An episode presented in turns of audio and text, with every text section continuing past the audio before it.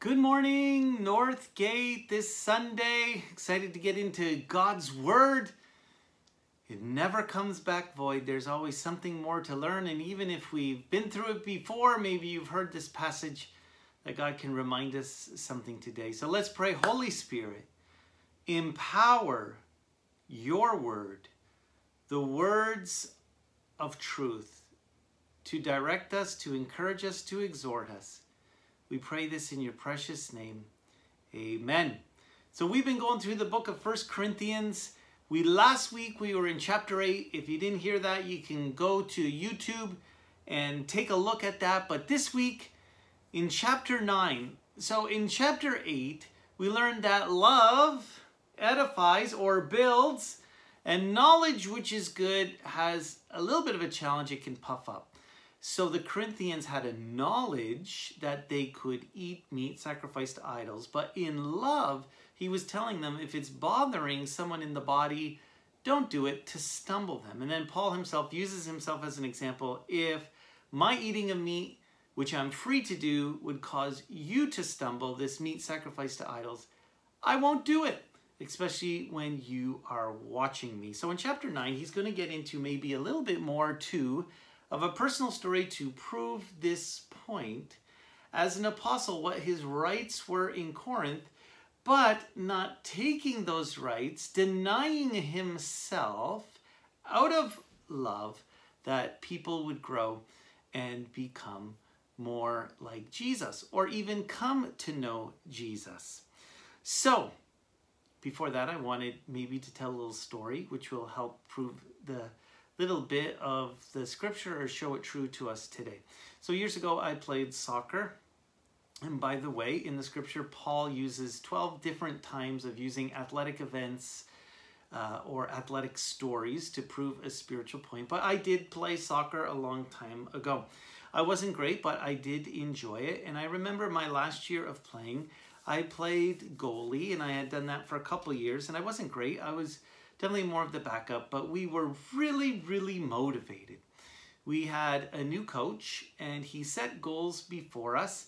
And just this little piece of memorabilia, actually, I pulled out of my uh, uh, memory box was the 1994 National Tournament in Mobile, Alabama.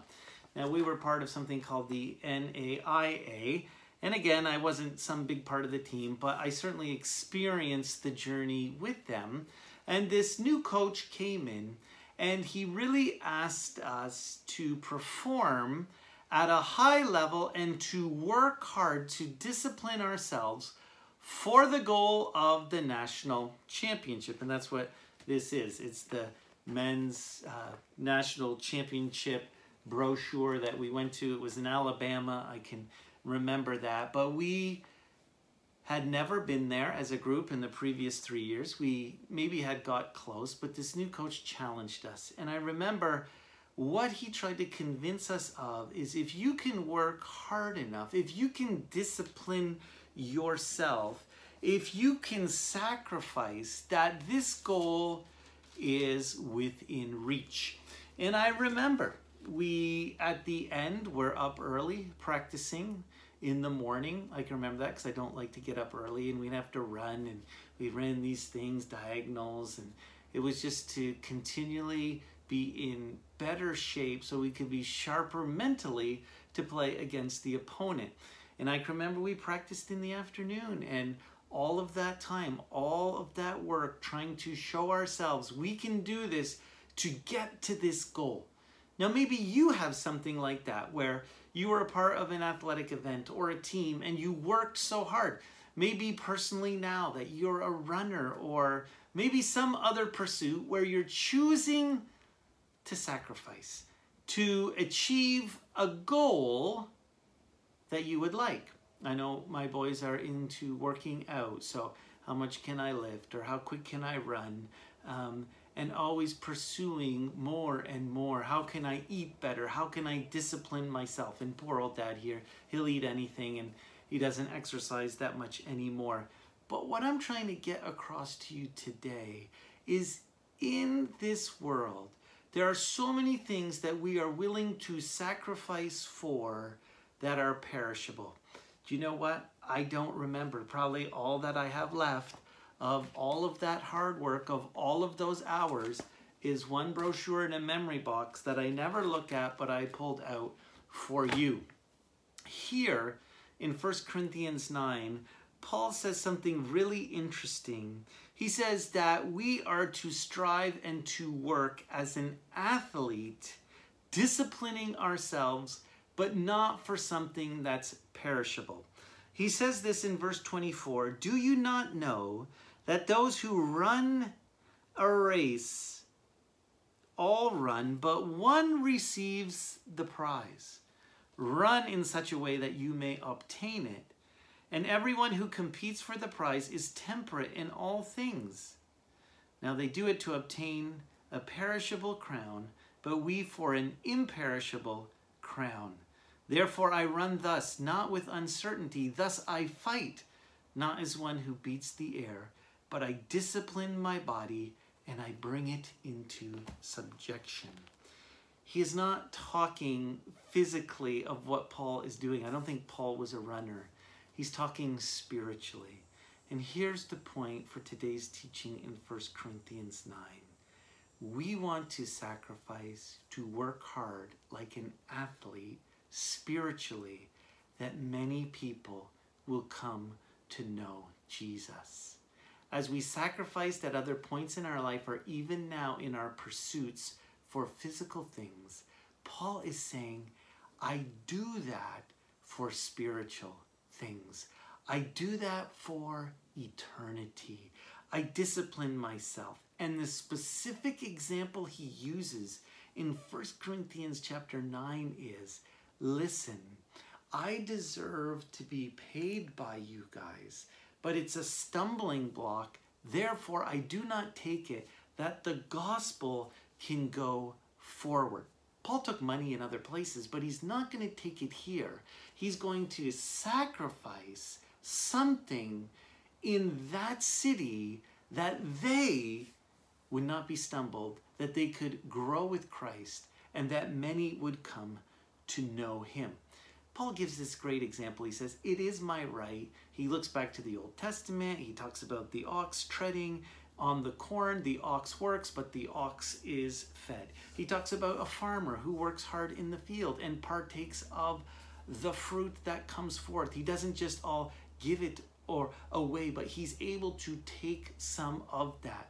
He's showing them he has all right to take that, but he's going to give that up. He's going to sacrifice for the better good of them for eternity. And that's why we are called to sacrifice, to run our race for the crowns that will be given in eternity and not for this world. So often we do things for us. And even in, in regards to sacrifice in this world, we sacrifice now for a few years later. I sacrifice for my family that they will receive more. But Paul says, no, I sacrifice for those who I don't even know. I sacrifice for those who don't know the Lord that they might come to know Jesus. It's in this section of scripture as well in 1 Corinthians chapter 9 where he says, I am free from all men, but I have made myself a servant to all. To the Jew, I was like a Jew. To the Gentile, I was like a Gentile. To the weak, I was weak.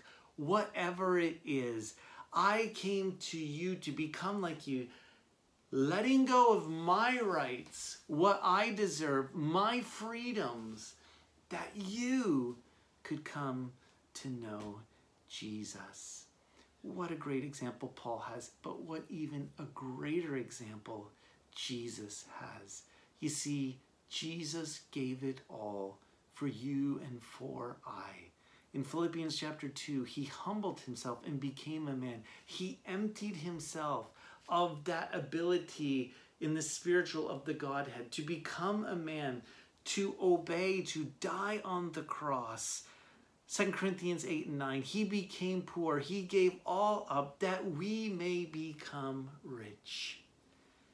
He gave something up, Jesus. And Paul says, imitate me as I imitate Christ. Be like me. Give up what you deserve. Give up what your right is for the sake of others. And I'm not here to condemn you or myself. You know? I've lived through many sermons which give more, give more, do more, do more. You're not doing enough. You're half a Christian. That's not what I'm calling today uh, you to do. But I am maybe encouraging myself and exhorting you and encouraging you that as the Spirit leads, there are times in our life where we can sacrifice for the thought we are running, we are disciplining ourselves, not for something earthly, but something eternal. And maybe the Holy Spirit, even today, as I'm teaching this message, maybe you can think, God, is there something in my life? It's so often in my life I can say, well, I don't want to do that. I'm not comfortable. That is hard. That is difficult. And I'm not talking about sin. Never are we called to sin to reach the sinner. But I am called at times, sometimes we're called to sacrifice things that are difficult to be a part of a culture to see them come to know Christ. What a beautiful picture Paul gives us. And today, what is it in our lives maybe that God would have us lay aside? I remember back to my story originally that we gave up so much with that goal in mind that we beat our bodies. I can remember being exhausted day after day, but for that goal of getting to that tournament, but for that goal of winning the game, that we would be up early, that we would practice late, that we gave our time, that we ate properly, whatever it is for the sake of that perishable prize. How much more eternally? Yes, we have a right to so many things, but as Paul, maybe we give that right up in certain circumstances, led by the Holy Spirit, to see people come to know Jesus. Truly, all things maybe are acceptable or okay, but they're not beneficial. And I always thought that in regards to myself, right? Like, I'm okay to do this, but it's not beneficial for me. But let's take it a, a deeper way, yeah, I'm okay maybe to do something, but is it beneficial for someone else? Does love compel me to run my race?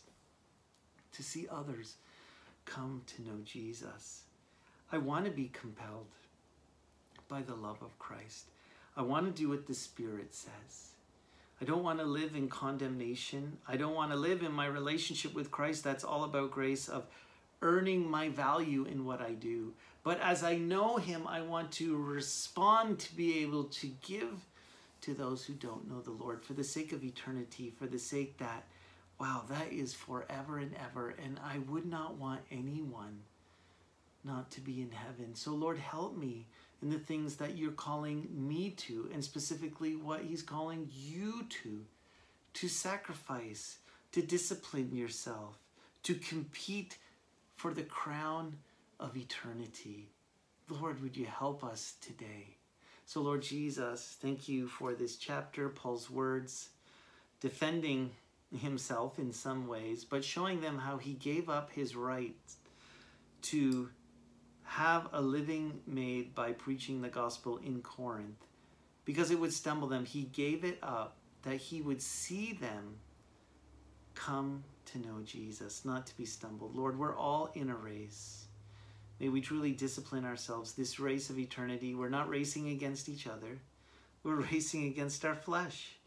We're racing against ourselves, but may we discipline ourselves spiritually to get the prize. The prize, as Paul said, that the Lord would say to him, Well done, good and faithful servant to desire those crowns, that praise of Jesus, those rewards of eternity by giving things up in this world as the Holy Spirit would ask us. Lord, I pray today no one would be condemned, but people would be encouraged and exhorted that our county, our province, our country needs Jesus. The world needs Jesus. And may we be willing to do our part for God's glory. We pray this in the name of Jesus, Holy Spirit, help us. Amen. Well, have a great week and be encouraged. And we'll see you next time as we look at 1 Corinthians chapter 10. See you later.